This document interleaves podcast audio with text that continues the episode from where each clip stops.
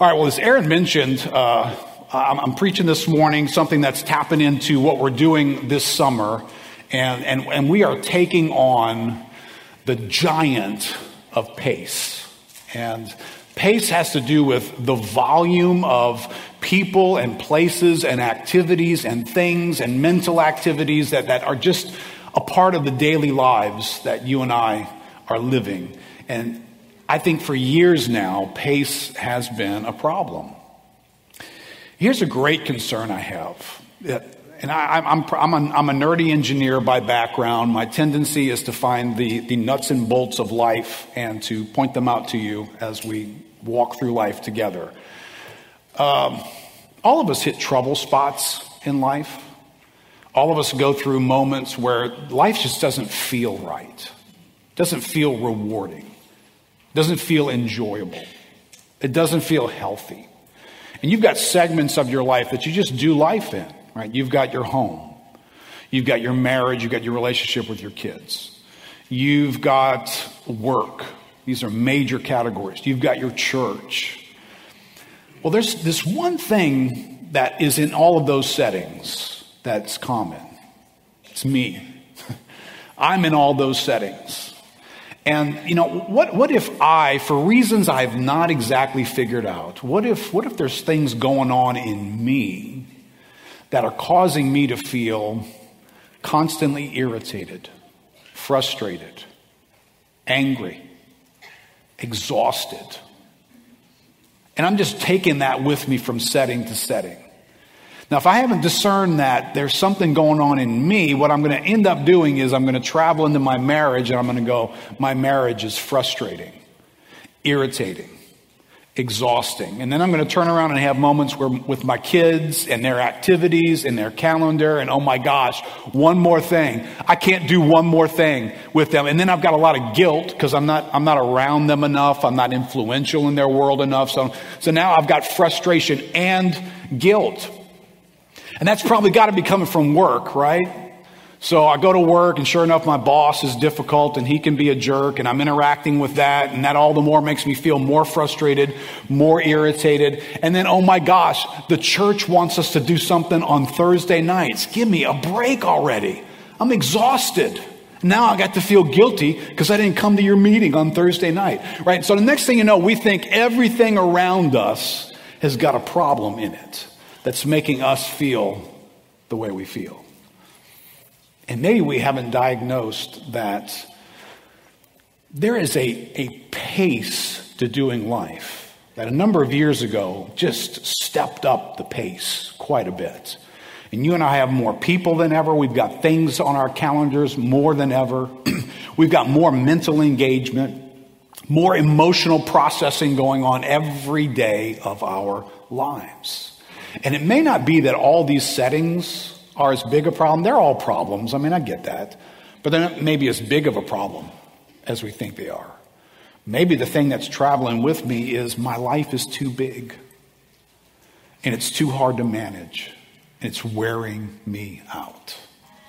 So, let me just back us into this message. Let's, let's just read some scriptures here together because uh, we started this saying that, that pace is a problem. Uh, Thursday night, we, we ventured into how what I just said pace is a systemic problem. It, it ventures into every category of our lives. This morning, I want to talk about pace is a self understanding problem. Part of the reason why the pace of my life looks the way it does is because I, I, I don't understand myself from a theological standpoint. Here, walk with me through some passages here just for a moment. Romans chapter 12, verse 3. The Apostle Paul speaks first century to these gathering of believers in Rome. He says, For by the grace given to me, I say to everyone among you, not to think of himself more highly than he ought to think, but to think with sober judgment, each according to the measure of faith that God has assigned. All right. I don't know about you. I'm not going to chase this for, just for a second. I just want to highlight it. I don't know when it comes to thinking about yourself, who are you taking your cues from? Right? This is how the Bible jumps into that subject. But quite honestly, you and I don't spend nearly as much time with the Bible as we spend with people that we know, with social media, with published information. When all that information tells you to think about yourself, does it sound like this? Does it sound like, hey, hey, when you go to think about yourself, don't think too highly of yourself? Is that what you're hearing out there? And this is what the Bible sounds like. This is why the Bible can sound really weird to us, but this is how the Bible sounds. And I need some instruction because, quite honestly, I don't need anybody to tell me to think about myself. I do that by default. I'm quite often thinking about myself. But this is the Bible telling me how to think about myself. And so Paul jumps into this conversation. He says, Hey, I've, I've received something, and I'm going to talk to you out of that. Oh, and by the way, you have received something as well. God has assigned something to you. Right? 1 Corinthians 7 picks same thought up. Only let each person lead the life that the Lord has assigned to him and to which God has called him. 1 Peter 4, verse 10 says, Each of you should use whatever gift you have received. Received from where?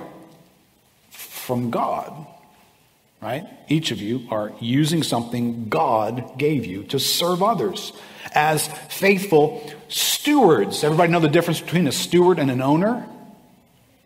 Right? We're, we don't own the things in our lives. Aaron talked a little bit about that last week in his message. We don't, we're exiles here. We don't own things. There is an owner, and, and we are stewards of these things. The grace of God in its various forms. And where does all this come from? Genesis chapter 1, Amen. verse 27. Thank you, Peter, the, the co author of Genesis. so, God created man in his own image. In the image of God, he created him. Male and female, he created them. And God blessed them. God said to them, Be fruitful and multiply and fill the earth and subdue it, and have dominion over the fish, over the sea, over the birds of the heavens, and over every living thing that moves on the earth. And then in verse 31, and God, God, God looked out, God saw everything that He made, and behold, it was very good. Let's pray together. Father, we are living life, and we are asking questions really all the time. And Lord, sometimes life puts us in positions where we're desperate for answers because it's not making sense to us. Uh, Lord, we're, we're trying to find a pathway to put our feet on. We're trying to do what's next, and we're desperate to figure that out.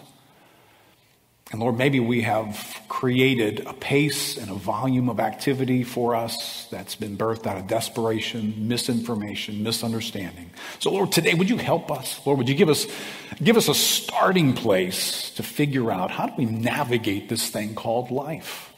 And what kind of pace do we set for ourselves? Help us, Lord, to better understand who you've made us to be. In Jesus' name. Amen. All right, so at some point in your life, you're going to ask the question what is going on? Right? Events happen, experiences happen, life unfolds, and you ask this question. I won't put an expletive in it. What the is going on? Now, when you and I ask that question, what, what we initially mean is, is right around me, there's a little world that exists. And that's what I'm asking about.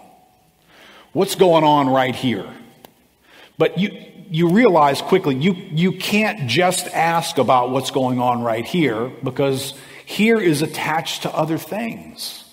You don't live in isolation. You're, you're not a creature or a being, or you're not in a geography that doesn't have its tentacles in something else. So when you and I say what is going on here, we have to include here in what's going on, right? We have to include what's out there in a, a bigger space. What's going on here is determining and influencing what's going on right here. So when you and I become conscious of our own lives, let's, let's imagine that we could create this scenario. That for the first time in your existence, you, you have no memory, you have no definitions, nothing in life has been defined for you in any way. And five minutes from now, you're going to gain consciousness for the first time that you can ever remember or recall anything. And you're going to try and figure out what, where am I? What, what, what's going on? What am I? Who am I?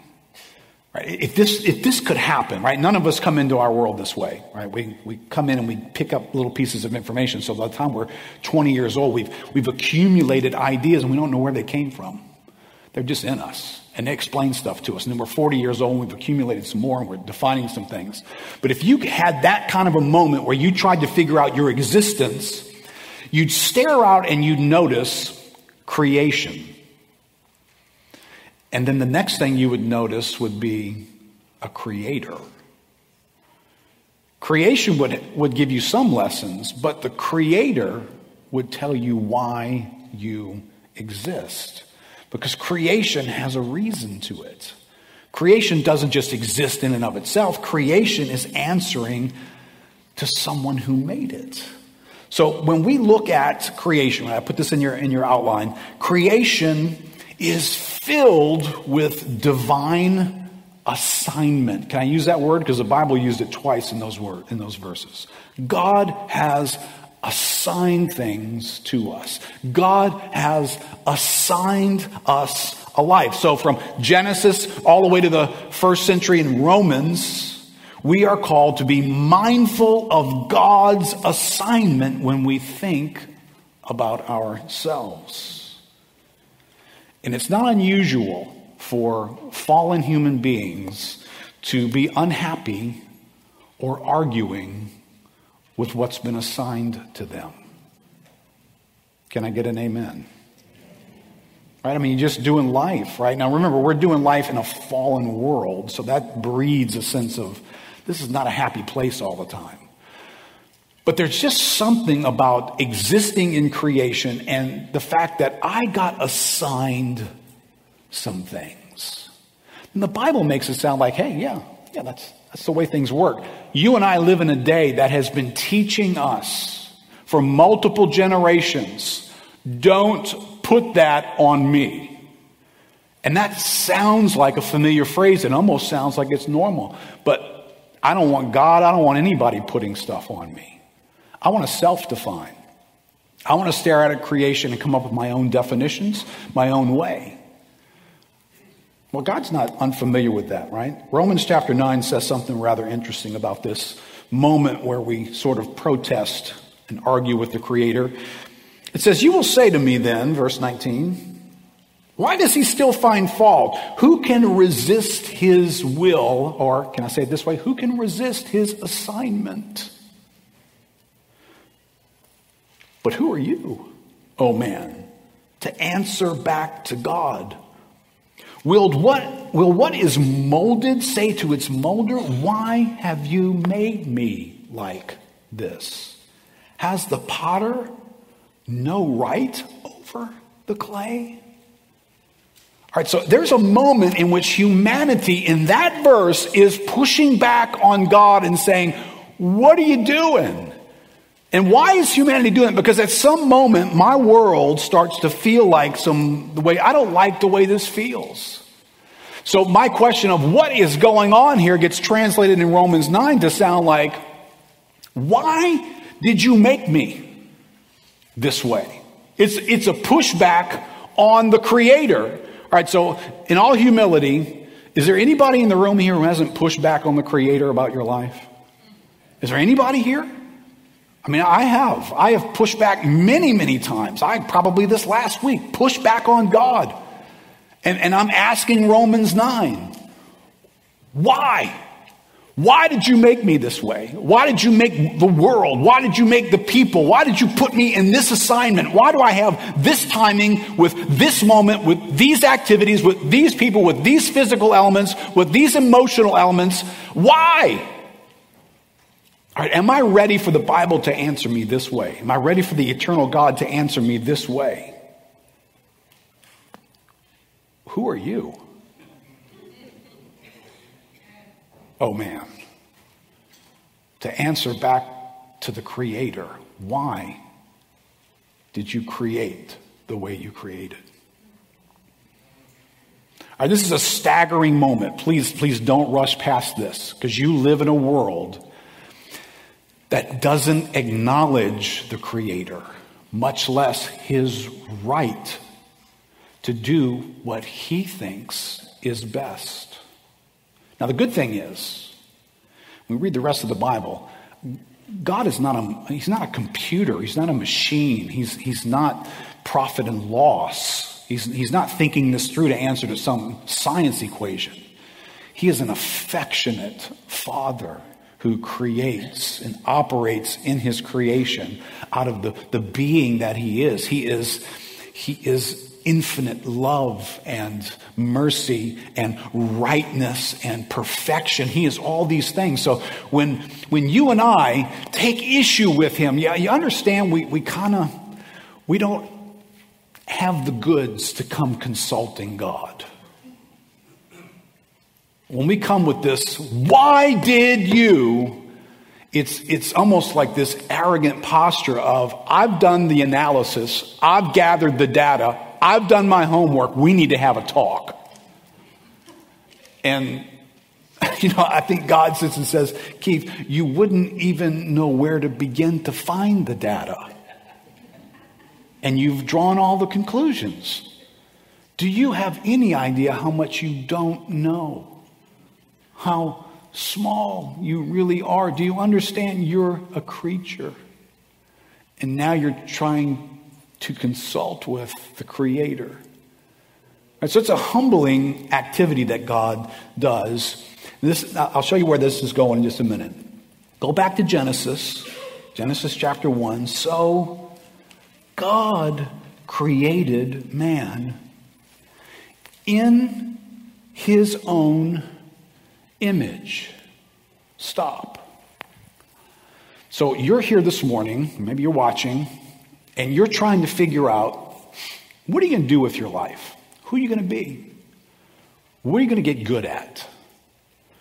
What are you going to do in your life that's going to bring joy and excitement and meaning into your existence? And so, you know, how far back do you reach? Right? Do you, do you, reach back to when you were like seven years old and your aunt and uncle told you that nobody's a better this than you are? You're amazing. Oh, look at you. You can do this. And that stuck with you. And a few years later, you were even better at that. And other people paid attention to you. So you reach back to your seven year old, 10 year old, 14 year old experience. And what do I want to be? And, and that thing speaks to you. I'd say for, for some reason, that's, you know, that's not wrong in and of itself. But before any of that happens, which can be all part of God's plan, by the way, but before any of that happened, God created man in his own image. So when you and I were created, the agenda of God was we were to look like him.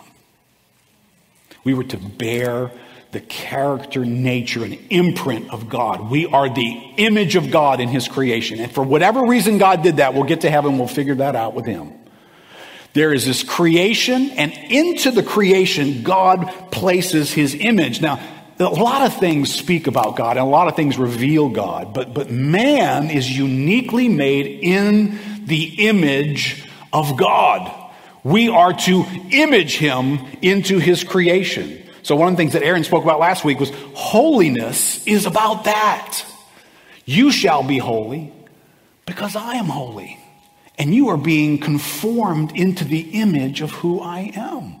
So, that's already spoken for. Do you understand? Your destiny in life is already spoken for. God is already determined. He has already, can we get comfortable with this word? Assigned something to us. That's not up for grabs. Humanity doesn't show up on the planet with an empty page that he self determines why do I exist and what do I get to be? I exist to image God and to show forth his life through my own life. And then he breaks that down further. He created him male and female, he created them. Our world today, and I'm going to try and do this carefully because I know this is a sensitive subject, and I want to be sensitive for the right reasons, by the way. And I hope, the body of Christ will learn to be sensitive for the right reasons.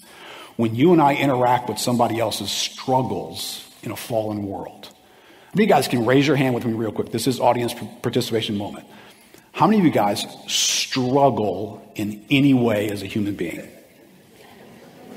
Want to make sure we're all breathing. All right, so you struggle in certain ways to be human, other people struggle in other ways.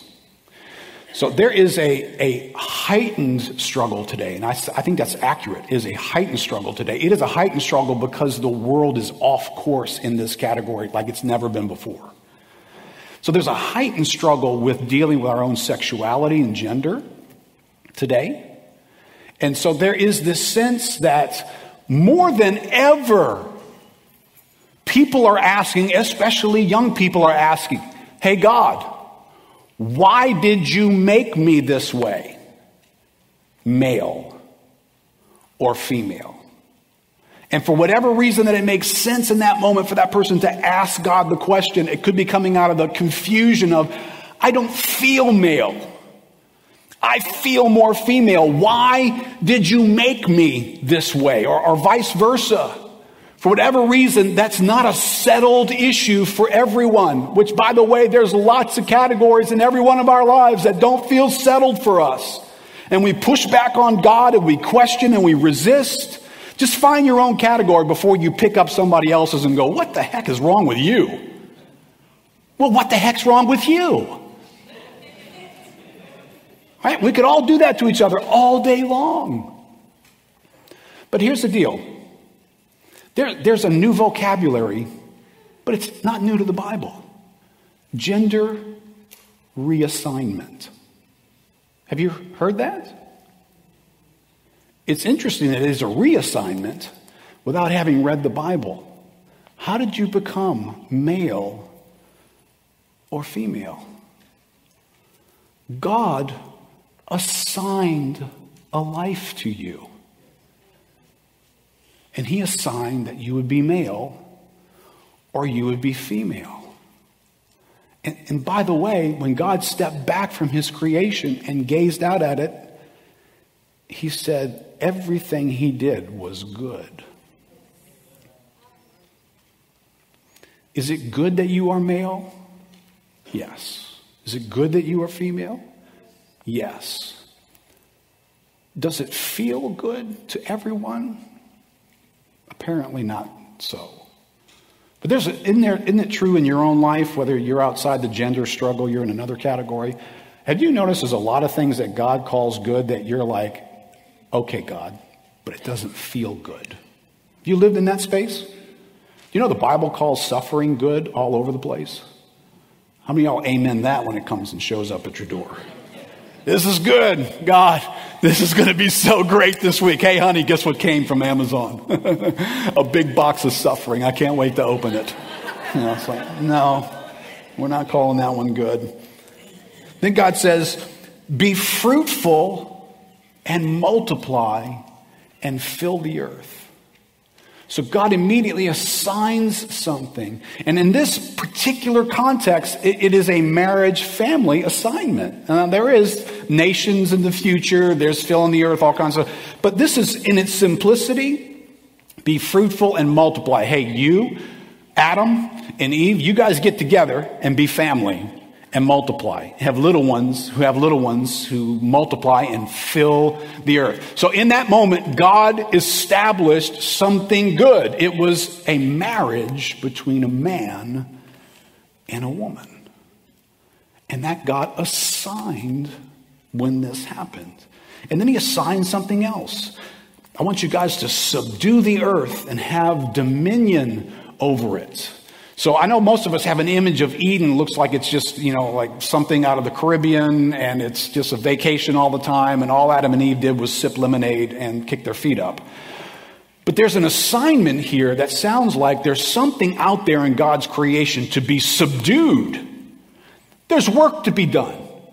There's conquering and there's bringing God's government into a setting that's supposed to be taking place here. Well, at any moment, that can feel like, God, why? Why did you make me like this? What if, what if I don't want to do these things? What if I don't want to subdue the earth and have dominion over everything? Because that sounds like that's hard. Oh, which by the way, you know, Lord, after Cain killed Abel, I think we're kind of not in on that multiply thing anymore. Uh, we've had enough trouble. We've had our hearts broken. We've had one son kill another one. So you still want us to fill the earth with more of these? I don't think we want to have children anymore. Do you understand? You and I always have reasons why God's ideas are not good ideas, but they're still God's ideas. And God comes along. And by the way, He's the only person who could do this. He's the only inspector who could show up in creation and tell you whether it's got a problem. And he surveyed his creation and he said, It is good.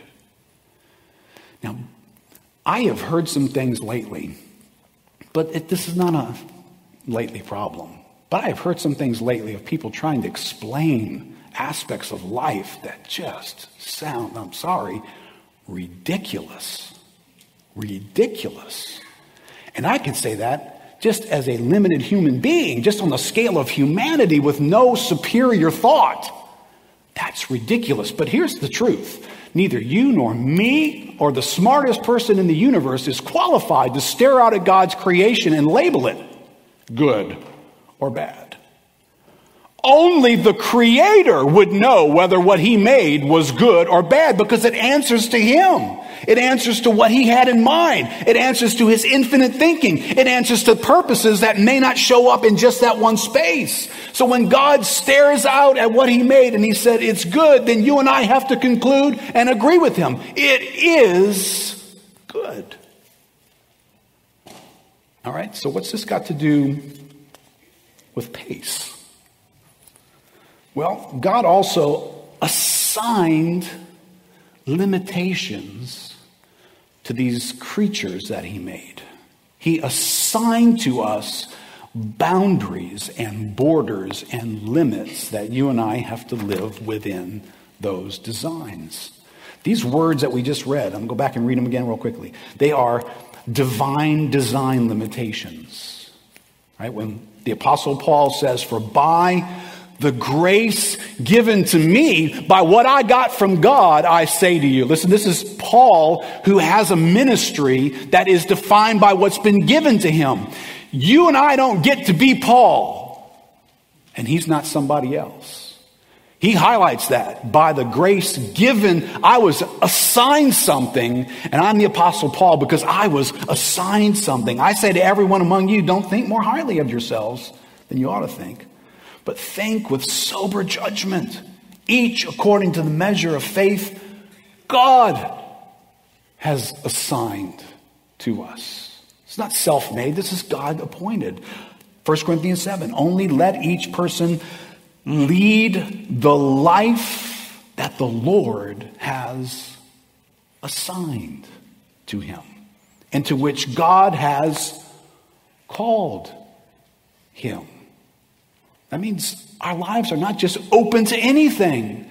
God has assigned and called us, and we're to use our gifts and grace. So this, this language forms the expectations of our lives. I wrote in your outline, designed and assigned by God. Listen, our humanity has a divine origin that informs our existence, our identity, our potential. We live in a creation where a sovereign God assigns things to us. That will have its boundaries, that will have its limits. The world you and I live in doesn't agree with that. I managed to catch a news story that was highlighting a variety of graduation speeches the other day. So it's a little reel of this guy for about 30 seconds, and this woman for about 40 seconds, and this person for about 20 seconds. And not surprisingly, there was this presentation that sounds so familiar. We've been trained, right? Remember, we're not people who just boop, flashed into consciousness. We got no history, haven't learned anything. No, we've learned stuff along the way. So the common sound was graduates, don't let anybody tell you what you can and can't be.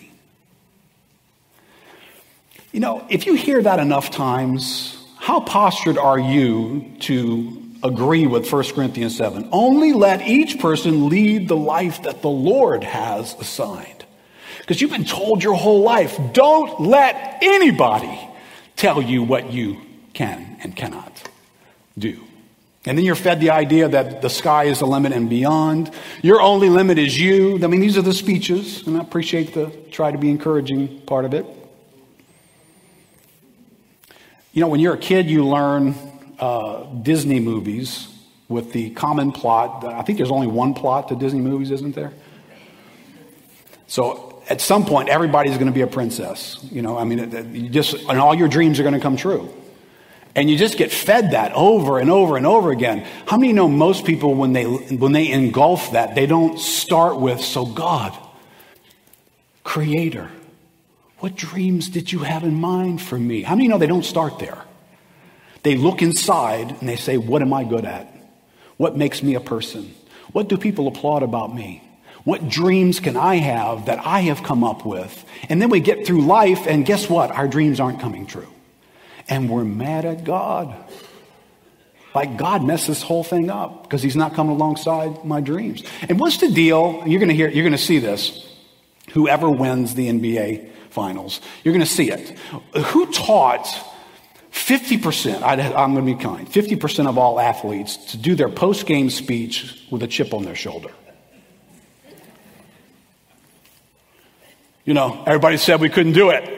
Why does that have to be the first thing you're going to cover with us? You know, from the beginning, they said there's no way you got, you're not going to do it. Uh, who taught you that that's the answer to what you just achieved? Somebody taught you that because you live in a world that's teaching you you're a victim of everybody else interacting with you the wrong way. There's no way you can ever become all that you could possibly be because there's too many things against you. Okay, this is the stuff we breathe in. And then we encounter a God who has designed a life for us. And guess what? That God does create limits for us. We have to be self informed. Otherwise, we create a pace for ourselves we cannot manage. Kelly Kapic has written a book recently called You're Only Human, uh, which, by the way, a couple of books we've recommended this summer Re- Reset and Refresh, extremely pla- practical, will quickly get you in touch with the humanity of what makes this topic pop. And so that's where we've wanted you to live. If you're wanting a little bit more theological study, those books are not intending to be theological studies. They're intended to be practical, discover your own humanity and bring God's word to bear on it. If you would like some more theology in this category, Kelly's book is excellent. You're only human. He says this Finitude is an unavoidable aspect of our creaturely existence. We run into it constantly and in different ways. If we're paying attention, we can see it it doesn't take a car accident or an unexpected hospital visit for us to discover our limits and dependency. But are we listening? Far too often, our lives testify to the fact that we believe we really can and should do everything. He goes on a little further and says, Sometimes, lurking under our desires to expand our abilities is the unspoken temptation if only I were the infinite creator, not a finite creature. Indeed, this impulse to reject our creaturely limits is as old as sin itself. Genesis shows us that God made all that is not God, and everything he made was good. But we quickly meet a serpent. The serpent introduces distrust into the divine human relationship. With these indirect tactics, the serpent encourages his hearers to imagine they can and should know more. They should be more. He implies that divinely given limits are a fault to be overcome rather than a beneficial gift to be honored. How many guys can put this thing in re- rewind and say, oh, if you just had depended upon God rather than that tree, what a different world we would live in, right? The man and woman disdained their creaturely limits as faults instead of gifts, barriers that kept them from obtaining divine qualities. How many of you guys have an image of God the second God states anything as a principle, as a rule, as a law, anything firm and unmoving, that we gaze upon that and we think exactly what he just said, that's a barrier keeping me from obtaining something really, really good. Whenever God seems to show up in our life and he sounds like he's saying no, why is he a killjoy to us? Why is he just robbing us of all the joy that we really could have, all the fulfillment? God's just this. Or maybe God is keeping us from something else. Maybe God is keeping us from a life that would turn on us and eat us up from the inside out. Because we're creatures and He knows our boundaries.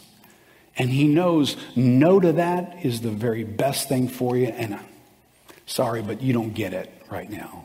You will one day. Maybe just when you mature in your humanity, you'll get it. Maybe when you're in heaven, you'll get it. But for God to speak and say no to us, can we stop acting like God is, there's something wrong with the God man equation when that happens? God said no to man from the beginning. Do not, Adam and Eve, do not, do not, that right there. Boundary, live within it. It'll be good. I'm keeping you from something. And we have seen what God was keeping us from. I don't think there's a bigger object lesson in the universe than the fall. It was outside of God's boundaries, right? We are creatures, so we are, we are designed to need. Let me get really practical here.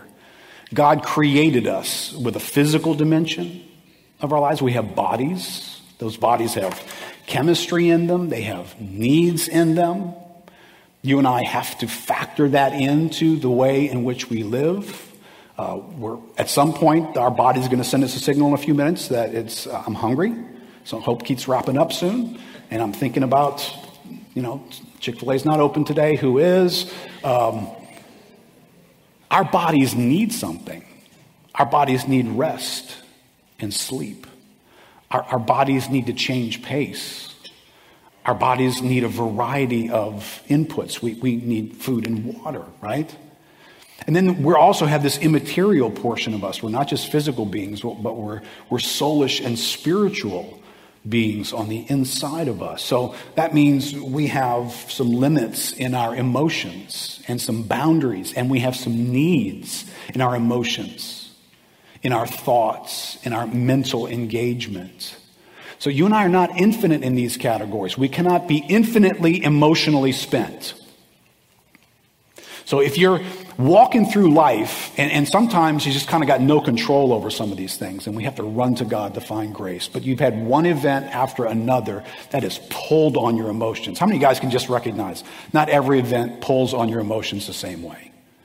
Right? When Tracy Porter ran back the interception for the touchdown for the Saints, that pulled on my emotions differently than some other events in my life. Right? I was eh, always hopeful.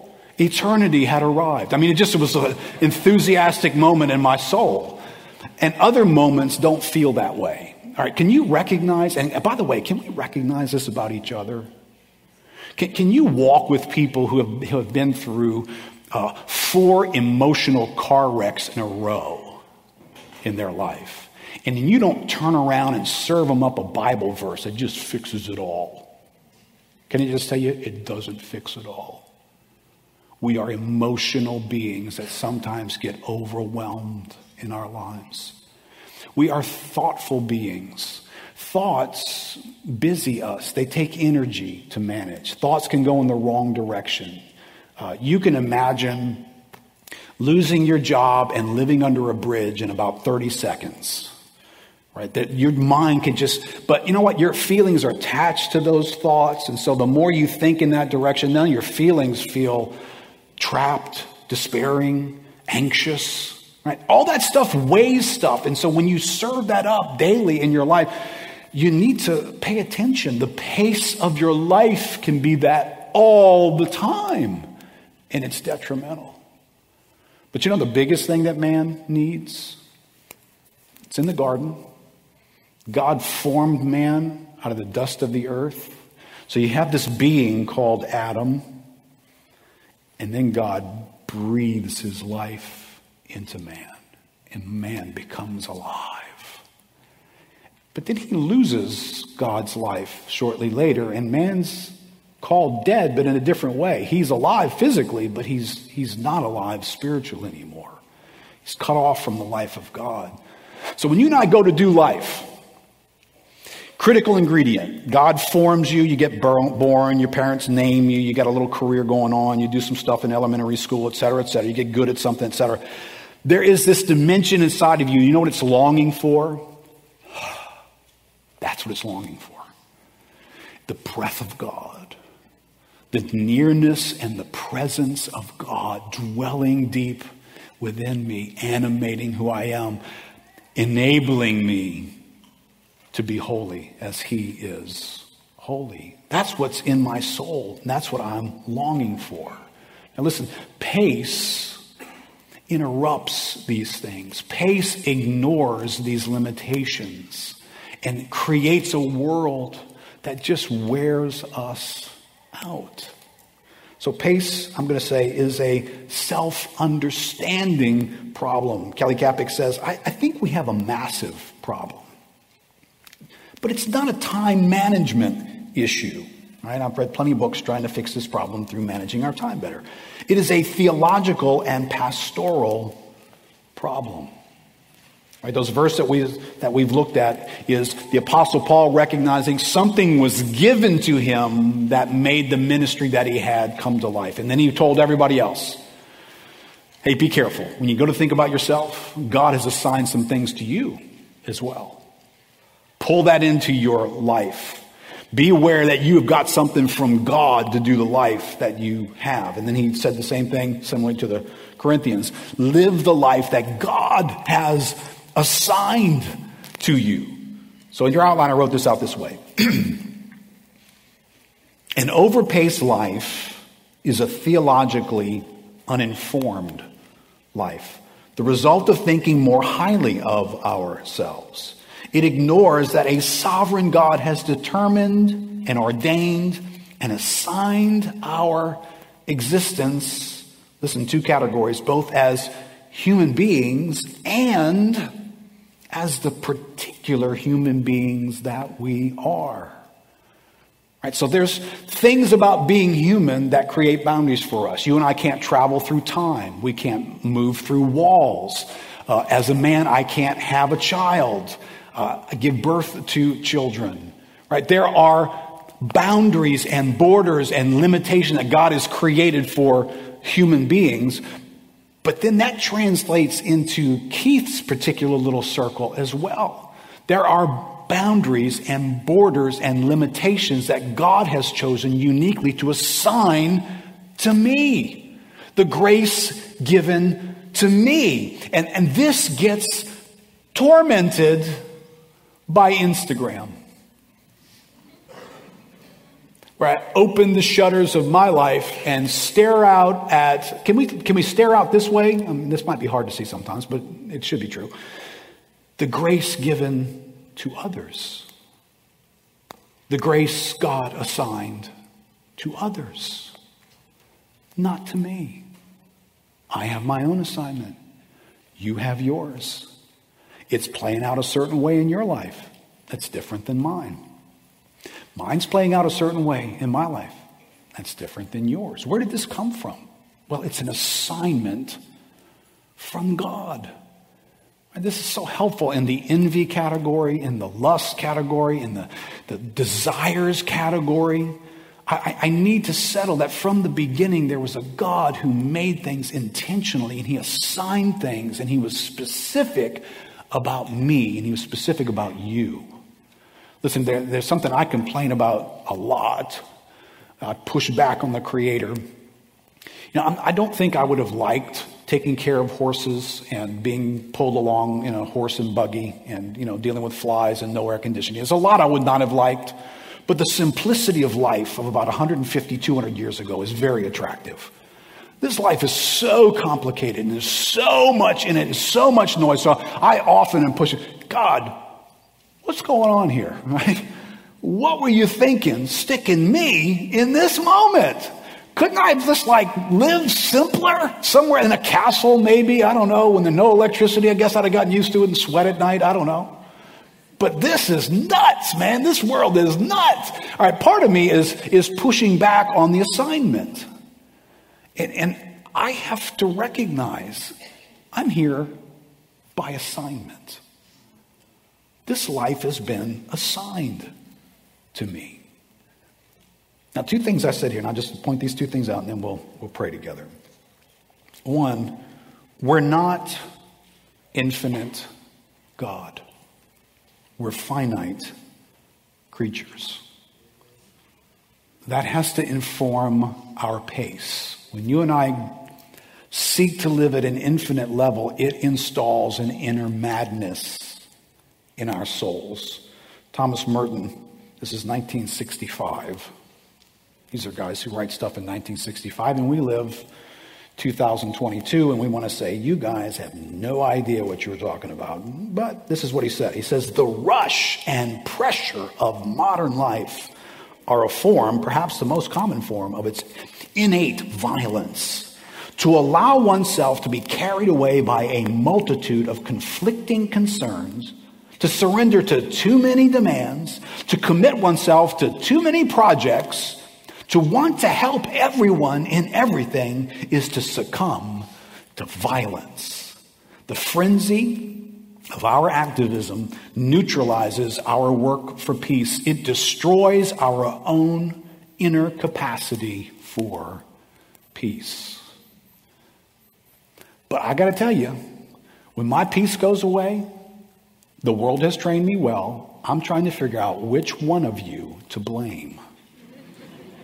And I usually start with people in the front row. My lack of peace is being caused by something someone else is doing out there. Isn't that what you were taught to do? And yet, it might be that I have created a world that goes to war on the inside of me every day because I think I'm a little bit more like God than I really am. I'm a creature. One of these days, I'm not going to graduate into godness. I'm going to be a creature with boundaries and limitations. Secondly, we're not someone else. We are fearfully and wonderfully made as individuals by God with our own set of assigned strengths, weaknesses, boundaries, and limitations. I need to let that define me. I need to be okay with those definitions. I need to see them as God's intentional, creative act of making me the person that He's called me to be. And, and in a world that is casting off boundaries, listen, when you see boundaries being kicked out of people's lives, right? That feels like that's, that's just the mood of our day. That's just the protest thing. That's just, hey, don't tell me. How many of you guys are protesting speed limits, by the way? I'm just curious. I mean, I've lived my whole life protesting speed limits. I mean, I'm like, do not put that on me. I got places to be. How dare you tell me how fast I can drive? But, you know, I try to keep it reasonable, you know, within reason of that. But the human, there's something about the fallen human heart that responds by pushing boundaries off of us. And this is exactly what was sold to Adam and Eve in the garden. It should not surprise us. This was the DNA of temptation. God put boundaries on you, didn't he? Well, you know, if you'll do this, you can push those boundaries out. You can kick those limits out of your life. You can become something else than what God made you to be. And man bought it, and we've been living in the fallout of it ever since. All right, can I, can I pull all of us into a humble room together, especially those of us who are Bible believing Christians? Uh, what is it about us that we can stare out at the world? And there's a couple of topics out there that are floating up in the world really big right now gender issues, LGBTQ issues. We can stare out at the world and we can quickly recognize those people have kicked the boundaries out of their lives. And by the way, right there, there are boundaries biblically. When the Bible uses the word sexual immorality, all that's saying is there was an intention for sex and sexuality. Everything, using that everything in a different way, is immoral. It's outside of God's purpose. So there's all kinds of sexual immorality today, all kinds of it. It's not just the recent stuff, there's all kinds of it. And we can look and we can see that pretty quickly, right? Okay, that's true. We can look out and see in the world there's all kinds of selfishness in people's lives that makes them uh, neglect their responsibilities, not take care of their families. There's criminality out there when somebody decides, hey, I want what I want, even if it takes your life for me to have it. Right? We look out and we see these are people without boundaries. They've kicked God's boundaries out of their lives. All right, you and I are Jesus followers. We, we have something that the world doesn't have. Oh, sure, they've got a book. But you and I have a revelation of this book. We have the Holy Spirit that illumines this book. You know, apart from the Spirit, you know, this is sort of the New York Times for people. It, it's just words on a page. They come to life when the Holy Spirit, by His grace, illumines us and we see it. And it's like, ah, I get that. So we're the people who are seeing this stuff. And yet, we too, let's be humble, kick God's boundaries out of our lives. Right? So it takes a certain pace. I don't know what your pace is supposed to be. You're an individual. You could probably run faster than me in a lot of ways. Right? So it takes, a, it takes a certain pace for you to design your life so that there is room in it for communing with God. That's the biggest priority of why we exist. So, question Does your life have room in it for communing with God? Is there, is there significant prayer exchange between me and the Lord? Do I dwell in God's word in a way that allows him to reveal himself to me so that I can take joy and delight and worship and affection towards God? Is that happening? Because to do that, I would have to change the pace of my life. I would have to do less of that in order to do more of this. Because, see, I'm not an infinite creature. I can't keep adding more and adding more and adding more and thinking I'm still going to have room for some of these other things. And this has become the crisis of the body of Christ. You know, God installs boundaries. You know, God comes along and says, Hey, I'm going to provide this much for you, and then I'm going to take this much away, and you're going to live with that. You know, God does that intentionally throughout Scripture. You ever heard of the Sabbath day? Here, I'm going to give you seven days minus one. And now I'm doing this for a good reason, right? The Sabbath was given for man, wasn't it? It's a day of rest. It's a day for man to recognize I have limitations. I have to create a world that can exist within six days. How many guys would like eight days right now? Or just make them longer, give me, you know, a little more time each day, something. I want a bigger life. And God says, no, I didn't give you a bigger life. I gave you 24 hours. I gave you seven days, and then I took one of them back. Oh, and by the way, all that money you got in your pocket, I gave you that too. And then I took 10% of it back. Oh, did you know God took 10% of it back?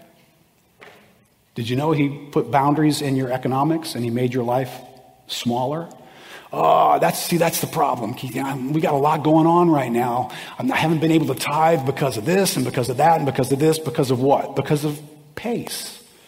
I just have too much to pay for in my life. I can't afford to tithe. So, so where did that boundary go? I just kind of booted it out of my life. Oh, oh, okay. So when somebody in the world who hasn't read the Bible or really knows what it says, when, when they boot a boundary out of their life, how do you respond to them? Get up in their face? Get all wigged out? Get all freaked out and aggressive and all over them like, oh, how dare you treat God that way? All right, let me see your checkbook. Come show it to me. Let me see how you're treating God. You who have read your Bible who have gotten around the presence of God, who see the worth of God at a level nobody else out there sees. And yet I've booted God's boundaries and booted God's boundaries because I want a life that's bigger and bigger and bigger. So I increase the time demands of my life and I got no time for God. I can't join the church. I can only attend, for goodness sake, twice a month, maybe. Sundays. I don't know what y'all do during the week around here. I don't have time for that. Why is that? because my time boundaries are huge. And I don't give because my financial boundaries are huge. Right? This is humbling, isn't it? This is a moment of self understanding that we have bought into the same idea that the devil came along and sold Adam and Eve. Hey, you can have more. Just do this. Just add this to your life. Just have a little bit more of that. Um, an infinite God created finite creatures. More comes with a price tag. And it might be the price tag you're so quickly able to get in touch with this morning is inner turmoil. It's turning you upside down and inside out because it's just too much. Right? Well, here's the good news for us. And Keith, you can send somebody back. We're just going to pray. So if you just want to send Seth or um,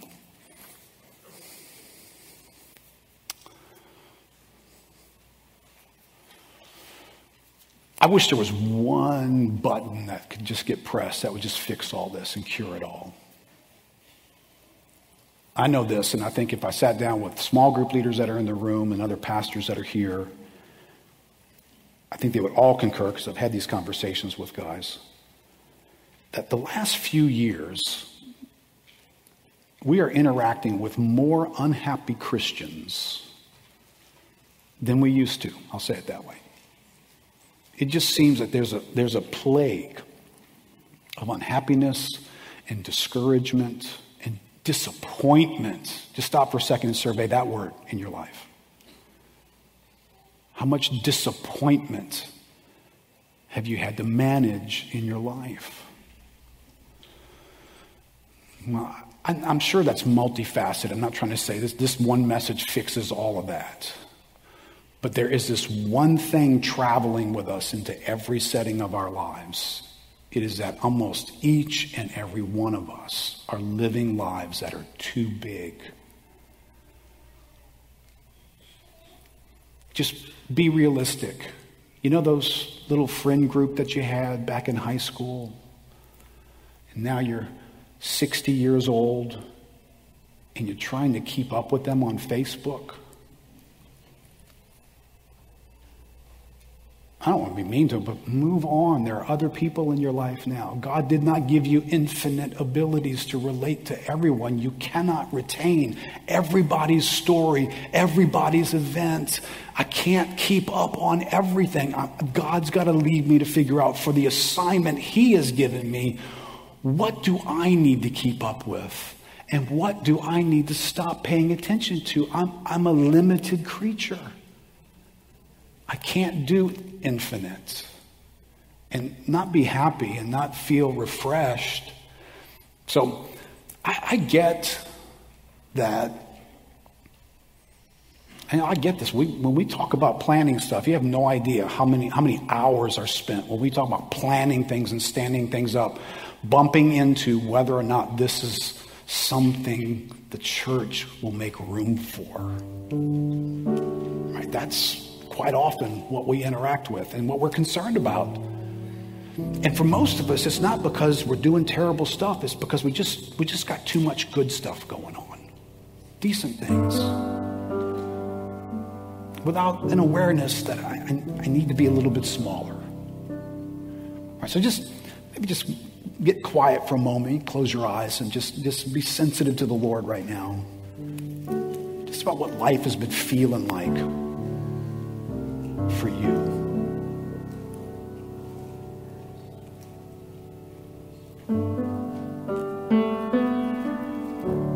Many of you are feeling exhausted? How many are feeling just weary? Maybe you've used the word overwhelmed. I just feel overwhelmed. I can't keep up. Crazy busy.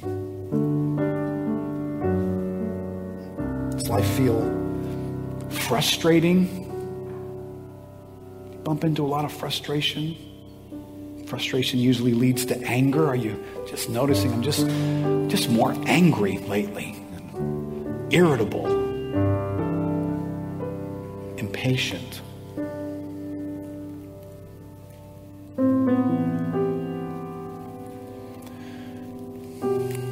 Jesus looked out at crowds, crowds that were living their own version of their own unbounded lives with all the inner noise that produces. And he, he called out to them in his grace and he said, Come to me. Come to me, all you who are weary and heavy laden. Come to me. Take my yoke upon you and learn of me.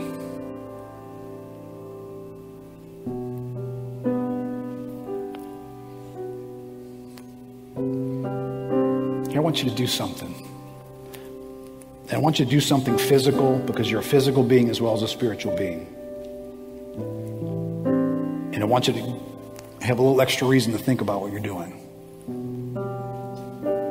I consider the issue of pace to be a giant, giant in my own life.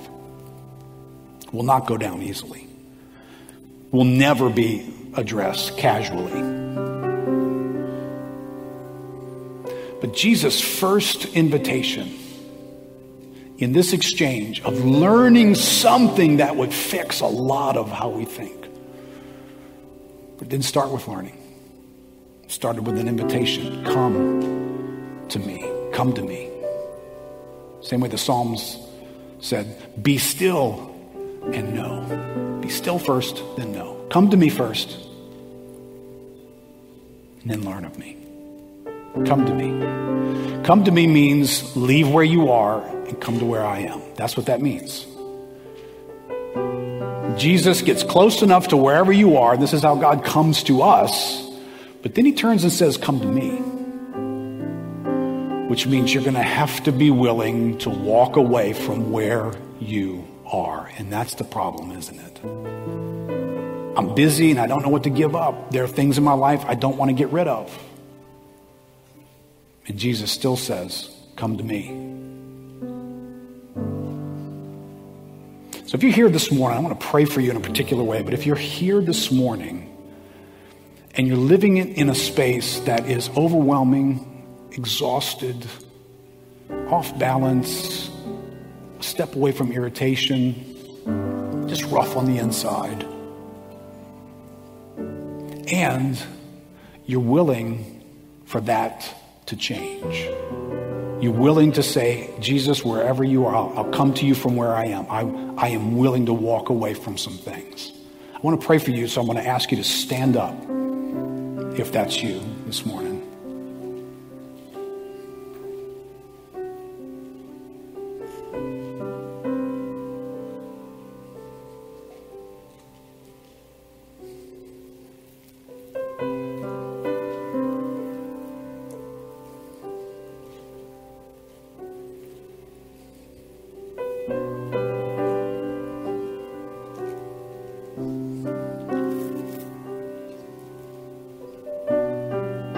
Pray for folks that are standing this morning. Just join with me in praying for them.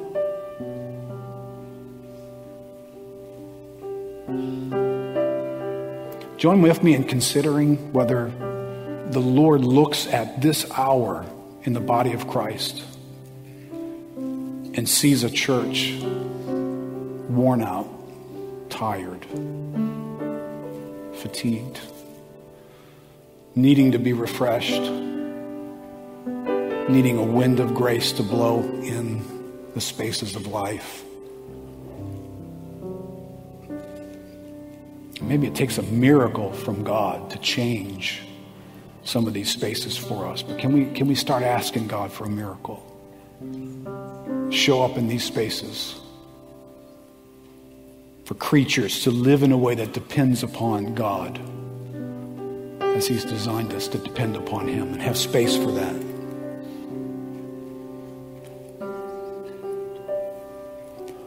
Father, I pray for us, Lord. I pray for everyone who is standing here this morning, Lord, I, I join them in standing. I'm just standing because I'm preaching. I'm standing because life feels big, hard to interact with, exhausting.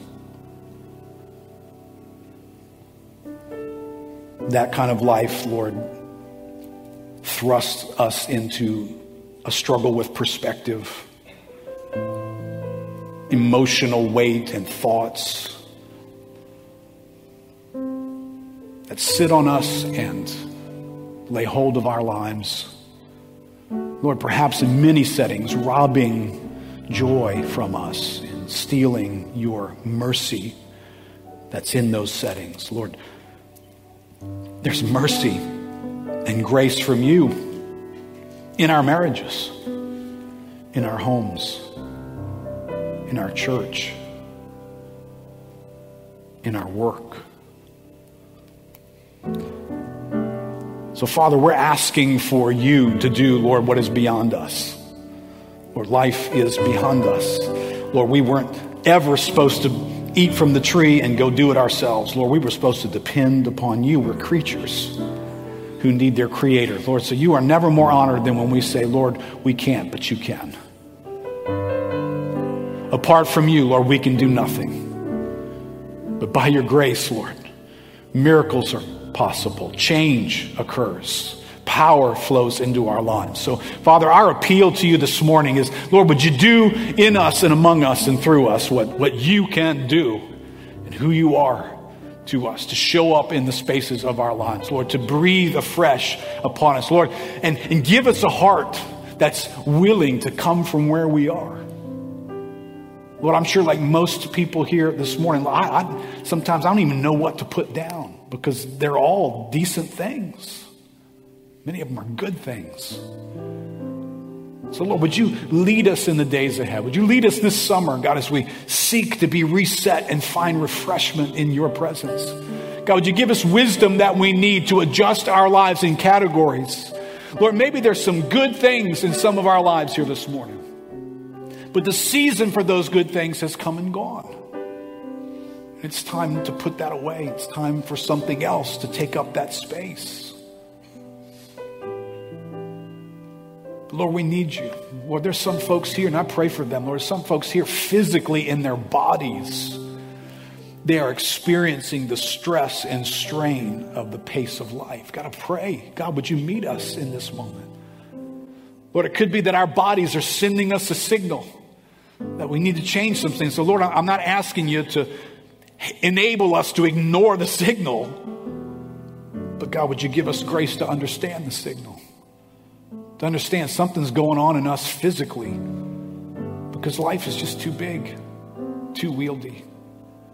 You give us wisdom on what to change and how to change it?